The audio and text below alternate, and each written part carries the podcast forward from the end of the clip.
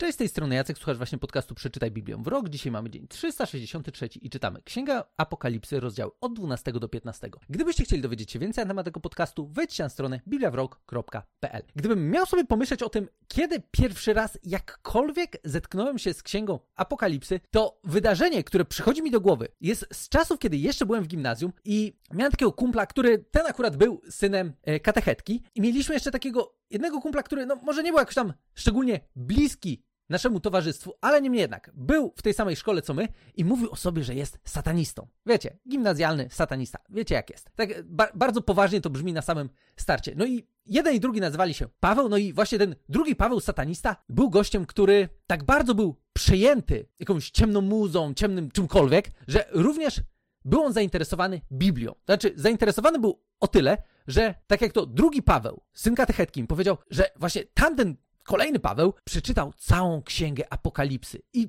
pamiętam, wiecie, jak byłem gimnazjalistą, i to jakieś takie wzbudzało takie wiem, emocjonalne, lekkie poruszenie, że wiecie, co to jest w ogóle za księga? To jest jakaś księga o diable, czy o czymś tam. Do tego stopnia, że nawet taki Pawełek, satanista gimnazjalny, przeczytał całą tą księgę i w sumie nie bardzo wiem, jak można przeczytać tą księgę i jednocześnie dalej ekscytować się staniem po jakkolwiek ciemnej stronie mocy, jeżeli widzimy, że jednoznacznie ta księga pokazuje, że jesteś na przegranej pozycji, no ale jakkolwiek, gdybym miał sobie sięgnąć pamięcią tak daleko jak mogę, to chyba to jest pierwszy taki moment, gdzie ja jakby pamiętam pojawienie się w ogóle w mojej głowie koncepcji księgi Apokalipsy, wiecie, księga jakichś przepowiedni, strasznych rzeczy, które mają się dziać, do tego stopnia, że właśnie kolega Paweł, który wierzył w takie, a nie inne rzeczy, gdzieś się tą księgą ekscytował. I teraz mówię o tym dlatego, że mam wrażenie, że wielu czytelników Księgi Apokalipsy, którą, jak już wspomniałem, lubię nazywać Księgą Objawienia, co jest jak najbardziej odpowiednią nazwą dla tej księgi, podchodzi do niej trochę w taki sposób, jak podchodził e, mój kolega gimnazjalny Pawełek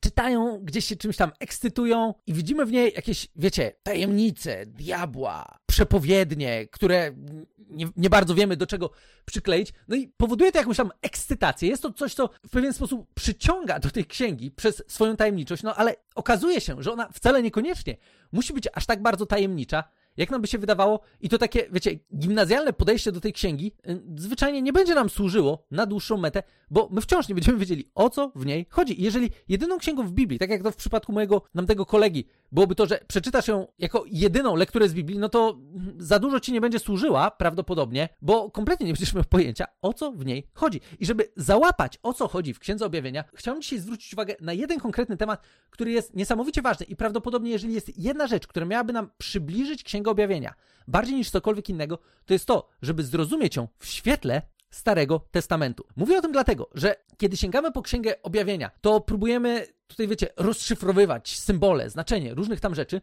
i to rozszyfrowywanie wcale niekoniecznie byłoby takie trudne, gdybyśmy załapali, że w zasadzie cała Księga Objawienia składa się z różnych, mniej lub bardziej bezpośrednich odniesień do Starego Testamentu. Praktycznie calutka. Więc po raz kolejny, wracając do tematu, dlaczego warto czytać Stary Testament? No bo chociażby Księga Objawienia będzie księgą, która tak mocno bazuje na obrazach i symbolice starotestamentowej, że zwyczajnie nieporozumieniem jest czytanie jej w całkowitym oderwaniu od tekstów, do których ona się odnosi. Bo tak naprawdę w Księdze Objawienia nie wiem, czy w ogóle jesteśmy w stanie znaleźć jakiś taki totalnie nowy materiał. W większości to będzie tak naprawdę powtórzenie i odniesienie się do czegoś, co już czytelnikom, tym pierwszym, oryginalnym, do których ta księga była adresowana, było doskonale znane. Jeżeli spojrzymy na nich jako na ludzi, którzy byli zaznajomieni z hebrajską kulturą, z hebrajskim spojrzeniem na świat, jak również z hebrajskimi natchnionymi tekstami, które my dzisiaj znamy jako Stary Testament. I chciałbym przy okazji tych dzisiejszych rozdziałów odnieść się do kilku takich wątków, które właśnie są w stanie nam pokazać, jak mocno Księga Objawienia odnosi się do Starego Testamentu. I tak jak wspomniałem, gdybyśmy wzięli ją sobie w całości, to do większości tekstu, niektórzy w ogóle twierdzą, że do całości, jesteśmy w stanie spokojnie znaleźć odniesienia starotestamentowe. Oczywiście nie mamy czasu na to, żeby przechodzić przez jakąś ogromną ilość tych odniesień, ale chciałbym zwrócić uwagę na kilka fragmentów, które mogą dla nas okazać się być całkiem ciekawe, jeśli chodzi o to, jak my czytamy ten tekst, zapominając o tym, w jakim kontekście i do kogo był on oryginalnie pisany. I żeby takimi fragmentami się zająć, chciałbym się cofnąć tak naprawdę już do pierwszego rozdziału, gdzie jest jedna taka rzecz, która wydaje mi się, że bardzo łatwo, żeby nam umknęła. To jest pierwszy rozdział, wersety 9 i 10, gdzie mamy napisane: Ja, Jan, wasz brat i współuczestnik w ucisku, w królestwie oraz w cierpliwym trwaniu w Jezusie, byłem na wyspie zwanej Patmos, zesłany z powodu Słowa Bożego oraz świadectwa o Jezusie. W dniu pańskim zawładnął mną duch i usłyszałem za sobą potężny głos. Przypominał dźwięk trąby. No i tam dalej mamy opisane, co ten głos do niego mówił. Jedna rzecz, na którą chciałem tu zwrócić uwagę, to jest to, jak Jan odnosi się do tego, że on będąc na tej wyspie Patmos, znalazł się, nazwijmy to sobie, w pewnym zachwyceniu za sprawą Ducha Świętego i działo się to w Dniu Pańskim. No i teraz, z naszej strony generalnie wygląda to tak, że gość odnosi się do tego, że y, to wydarzenie miało miejsce w niedzielę. No, niektórzy powiedzą, że w sobotę. Jak tamkolwiek. Y, z tym, że rzeczywistość jest taka, że ani na tym etapie tradycja bardzo wczesnochrześcijańska, ani tradycja hebrajska nie odnosi Dnia Pańskiego w żaden sposób ani do soboty, jakby to było po stronie bardziej hebrajskiej, ani do niedzieli, która byłaby tą wersją bardziej chrześcijańską. Zwyczajnie nikt w taki sposób nie odnosił się do tych konkretnych dni. W żaden sposób nie znajdziemy miejsca, w którym ktoś by powiedział, że Dzień Pański to jest niedziela, czy tam sobota. W ogóle no nie było czegoś takiego. Dzień Pański to był Dzień Pański o którym czytaliśmy w Starym Testamencie. Dzień sądu, dzień ponownego przyjścia Jezusa. To było to, co było określane jako dzień pański. Więc kiedy my to czytamy, to prawdopodobnie gdzieś tam z tyłu głowy mamy takie, no dobra, gość pisze, że, że to była niedziela. Nie, to nie była niedziela. On bardziej odnosi się do tego, że będąc w tym zachwyceniu, będąc pod wpływem Ducha Świętego w ramach jakiejś wizji, został przeniesiony do Dnia Pańskiego, do dnia tego ostatecznego rozstrzygnięcia problemów ludzkości, do dnia sądu. I tak naprawdę to wszystko, co on dalej będzie opisywał w tej księdze, dzieje się z perspektywy właśnie tego dnia, którego jemu dane było doświadczyć. Więc to jest pierwsza taka rzecz, taka dosyć prosta, ale wydaje mi się, że coś, co jest ważne może nie z perspektywy całego spojrzenia na księgę, ale na to, że właśnie my często przeczytamy jakiś tekst i myślimy sobie, aha, dobra, wiem o co chodzi, podczas gdy my w ogóle gubimy się w tym, o co w nim chodzi, nie odnosząc danego fragmentu do tego, jak pierwotni odbiorcy by ten fragment zrozumieli. Więc to jest pierwsza taka, pozoru drobna rzecz, chociaż wciąż są ludzie, którzy się zastanawiają, a czy to Jan miał to objawienie w niedzielę czy w sobotę. No, wygląda na to, że nie chodziło o żaden z tych dni, on w żaden sposób nie miał potrzeby, żeby identyfikować, w jaki to konkretny dzień tygodnia się wydarzyło. Bardziej to, że on został niejako przeniesiony w pewnej wizji do tego ostatecznego dnia, o którym masę mieliśmy już tekstów starotestamentowych i widząc ten dzień, opisuje to wszystko, co tam się wydarzyło i też jakie wydarzenia do tego doprowadziły. W ten sposób widzimy, że Jan daje nam pewien obraz Bożego spojrzenia na to, co się dzieje i w jaki sposób historia dalej ma się potoczyć i zostać doprowadzona do samego końca. W tekście, który mamy za to dzisiaj, pojawia się kolejny bardzo ciekawy temat, który stosunkowo łatwo jest odnieść do Starego Testamentu, a który wzbudza, o jakie on dzisiaj wzbudza emocje. Wow! To jest naprawdę niesamowite, jak jesteśmy w stanie znowu złapać jakiś tekst, nie wiedzieć o co w nim chodzi i tworzyć sobie jakieś wyobrażenia na temat tego, co takiego wydarzy się już w niedalekiej przyszłości. Ba! Możemy znaleźć nawet jakieś nagłówki, gdzie to rzekomo już się dzieje. I chodzi mi tu konkretnie o rozdział 13, gdzie mamy opisaną wizję dwóch bestii. Gdybyśmy wrócili sobie do tematu poruszonego w poprzednim odcinku, to wspominałem o tym, że mamy tutaj niejako opis świata, nad, którą, nad którym Bóg zrzeka się niejako władzy, tak tymczasowo i pozwala ludziom żyć życiem pod władzą kogoś innego. I tutaj mamy opisane dwie bestie. Znowu masa symboli, to jak wyglądały, opisy, kompletny odjazd. Nie zmienia to jednak tego, że widzimy ludzi, którzy tym bestiom, które tutaj się pojawiają, zaczynają służyć. I końcówka rozdziału 13 jest najbardziej dla nas elektryzująca, bo czytamy tutaj, że druga bestia sprawiła, że wszyscy, mali i wielcy, bogaci i ubodzy, wolni i niewolnicy, musieli przyjąć znamię na swoją prawą rękę albo na swoje czoło. Bez tego znamienia nikt nie mógł nic kupować ani sprzedać. Aby to uczynić, musiał mieć na sobie znamię, imię bestii lub liczbę jej imienia. Tu trzeba mądrości. Kto ma rozum, niech obliczy liczbę bestii. Jest to liczba człowieka 666. Dwie rzeczy, które tutaj mamy w tym konkretnym tekście znamie bestii na prawej ręce i na czole. Chipy, które będą nam rzekomo gdzieś kiedyś wszczepiane. Zresztą, z perspektywy wydarzeń ostatnich lat, być może sami gdzieś się obiliście o takie stwierdzenia, że pewne rzeczy, które działy się w ostatnich latach, związane z sytuacją na świecie, to było również działanie związane ze znamieniem bestii. Tutaj mam konkretnie na myśli szczepienia. Nie, żebym jakoś szczególnie był zainteresowany ludźmi, którzy takimi poglądami gdzieś tam się interesują i którzy je propagują, ale byli tacy ludzie, którzy mówią, że ja się nie zaszczepię, bo to jest znamię bestii. Po prostu kurczę, w aż mi się śmiać chce, kiedy kiedy myślę sobie o tym, jakim nieporozumieniem jest takie spojrzenie, tym bardziej, że nawet jak spojrzymy sobie na świat dzisiaj, no to z perspektywy czasu nagle się okazuje, że w sumie temat ucichł i te głosy też przycichły. No bo zwyczajnie, no żyjemy dalej. Okej, okay, jest ciężko, różne rzeczy dzieją się na ziemi. Powiem, powiem szczerze, jestem w stanie spokojnie wyobrazić sobie to, że nawet te wydarzenia, których my doświadczamy w jakiś tam sposób, mogą w jakimś tam zakresie odnosić się do tego, co jest związane z przyszłością ludzkości, opisaną w Księdze Objawienia. Jakby nie wiem w jaki sposób, ale okej, okay, załóżmy, że tak nawet może być. No ale już nie bądźmy niepoważni i nie wyciągajmy tak dziwnych wniosków związanych z tym, jak to wydarzenia ostatnich lat rzekomo jednoznacznie wskazują na to, że żyjemy w czasach ostatecznych. I teraz ja nie mówię, że nie żyjemy, bo może żyjemy. Z tym, że ta dosyć z mojej strony wątpliwa interpretacja wydarzeń ostatnich lat nie jest żadną szczególną podstawą do tego, żebyśmy mogli dojść do takich wniosków. I zresztą nie chcę się tym tematem za bardzo zajmować, tylko odnieść się po prostu do tego, co gdzieś tam było jakimiś głosami, które można było na przestrzeni ostatnich lat usłyszeć. Nie zmienia to wszystko jednak tego, że znowu widzimy sytuację, w której nasze możliwości funkcjonowania takiego nawet ekonomicznego, zwyczajnie wiecie, kupowanie, sprzedawanie, będzie uzależnione od tego, co tutaj jest określone jako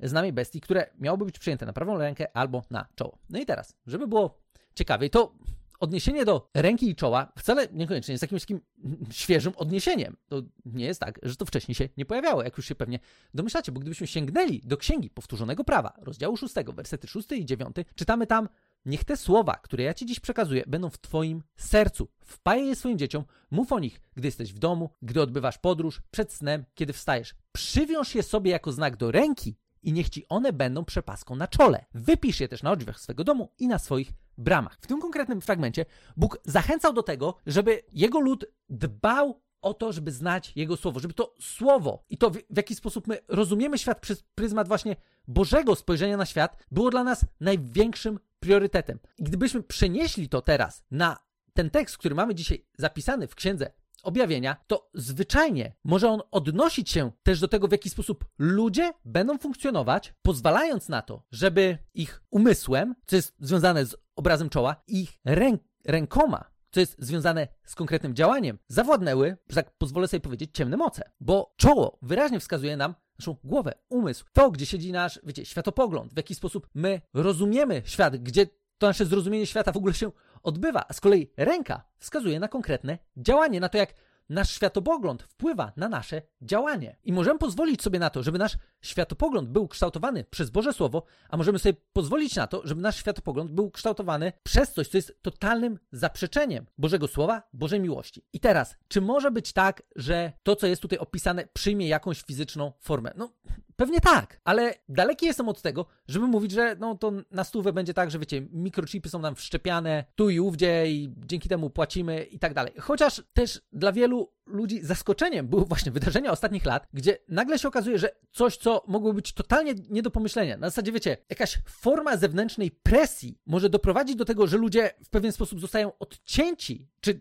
jakby nie, nie poddanie się tej presji sprawi, że ludzie zostają odcięci od pewnych naturalnych elementów związanych z funkcjonowaniem w społeczeństwie, byłoby totalnie nie do pomyślenia, a jednak okazuje się, że no, no można, jest to jak najbardziej wykonalne. I teraz znowu, ja, ja nie chcę mówić o tym, co ja jakoś szczególnie o tym myślę, tylko bardziej pokazać to, że rzeczywiście coś, co byłoby nie do pomyślenia jeszcze, nie wiem, z 10 lat temu, dzisiaj okazuje się, że jest tematem, który jest jak najbardziej sprawdzony. Można sprawić, że na społeczeństwie wywrze się taką presję, że albo idziesz za tym, co ci każemy, albo odetniemy cię od różnych elementów życia, które są zwyczajnie związane z naszą wolnością. I jest masa ludzi, którzy zwracają uwagę na to, że zwyczajnie to, co w ostatnich latach się wydarzyło, daje bardzo mocne podwaliny do tego, żeby zrobić ogromny skok na naszą wolność. I nie chcę tutaj jakoś tym tematem bardziej się zajmować, bo to nie jest szczególnie bezpośrednio związane właśnie z Księgą Objawienia, ale właśnie coś, co kiedyś byłoby do pomyślenia, dzisiaj może już do pomyślenia jak najbardziej być i nawet w jakimś tam zakresie może być sprawdzone. To, co jednak było dla mnie ważne w tym konkretnym miejscu, to jest pokazanie, że coś, co my próbujemy bardzo dosłownie zrozumieć, ma swoje bezpośrednie odniesienie w Starym Testamencie i choć są Żydzi, którzy też dosłownie podchodzą do tamtego tekstu i mają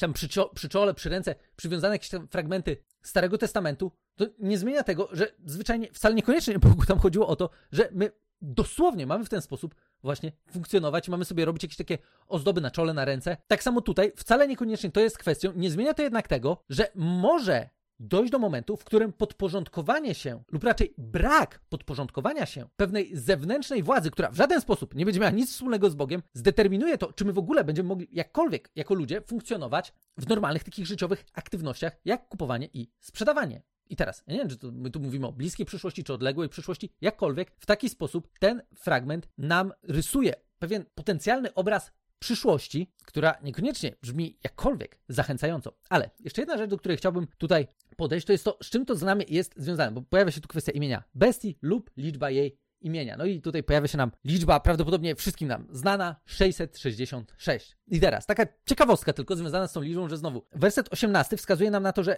tu trzeba mądrości i kto ma rozum, niech obliczy liczbę bestii. No i tutaj mamy, jest to liczba człowieka 666. Jest to liczba, która jest do obliczenia. A co takiego w tamtych czasach można było obliczyć i wyszłoby nam z tego 666? No, chociażby wyrażenie cesarz Neron. Gdybyśmy to wyrażenie mieli zapisane po hebrajsku i w jednym z odcinków z dzieł apostolskich odniosłem się do tego, jak y, konkretne litery w języku hebrajskim mają swoje wartości liczbowe, to zwyczajnie hebrajski zapis, zapis wyrażenia cesarz Neron, kiedy każdemu, każdej literze przydamy jej wartość liczbową, to suma tych wszystkich liczb to będzie, zgadnijcie ile, 666. Więc teraz jeżeli mówilibyśmy o tekście, który jest pisany w pierwszym wieku, tutaj już bardziej widzimy zdecydowanie lata 60. jeszcze za czasów panowania Nerona, to cały ten fragment od tego 16 wersetu dla tych pierwotnych odbiorców oznaczałby zwyczajnie to, żeby nie poddawać się w żaden sposób władzy Imperium Rzymskiego, o tym też wspominaliśmy, że w ogóle Księga Apokalipsy jest bardzo takim antyrzymskim, antyimperialnym tekstem, tylko żeby trwać wiernie przy Bogu. I to, co było uosobieniem tej władzy imperium, była właśnie postać cesarza. Więc ci pierwsi odbiorcy spokojnie w taki sposób mogli na ten tekst spojrzeć. I teraz, czy to jest tekst, który może być związany również z przyszłymi wydarzeniami? No, spokojnie może. W jaki sposób miałoby to wyglądać? Nie wiem. Tyle co wiem, to to, że różne próby interpretacji bieżących wydarzeń wcale niekoniecznie trzymają się kupy, żeby je odnosić akurat do tego. Widzimy tutaj, jak ważne dla nas jednak jest to, żeby rozumieć tekst, który był pisany do konkretnych odbiorców w konkretnym okresie historii z perspektywy kultury, którą oni byli przesiąknięci, żeby lepiej zrozumieć, co ten tekst mógł znaczyć dla nich, co może znaczyć dzisiaj dla nas. I tak samo jak dla tych wierzących z pierwszego wieku mogli oni znaleźć odniesienia takie bardzo namacalne, jak chociażby właśnie postać cesarza Nerona i w nim właśnie można by się było doszukiwać wypełnienia tych słów. Tak samo, wspominałem o tym wcześniej, wspomnę to jeszcze raz. Nie jest powiedziane, że pewne prorocze wydarzenia, które już nawet miały swoje wypełnienie, nie mogą się w jakiś sposób, w jakimś zakresie powtórzyć. Bardzo ważne jest to, żebyśmy mądrze podchodzili do czytania Księgi Objawienia, żebyśmy nie dawali się zapuszczać w jakieś takie dziwne teorie, które bardziej wzbudzają jakiś strach niż nadzieję i żebyśmy trwali wiernie przy Bogu, żebyśmy pozwalali na to, żeby to On kształtował nasz światopogląd i żeby ten światopogląd wpływał na nasze konkretne działanie, które ma być obrazem miłości i oddania dla drugiego człowieka i w ten sposób wyrażali nasze oddanie samemu Bogu. Tyle z mojej strony na dzisiaj. Gdybyście mieli jakieś dodatkowe pytania, chcieli dowiedzieć się czegoś więcej, możecie wejść na stronę bibliawrok.pl bądź możecie do mnie napisać na adres jacekmałpa.bibliawrok.pl i do usłyszenia w kolejnym odcinku.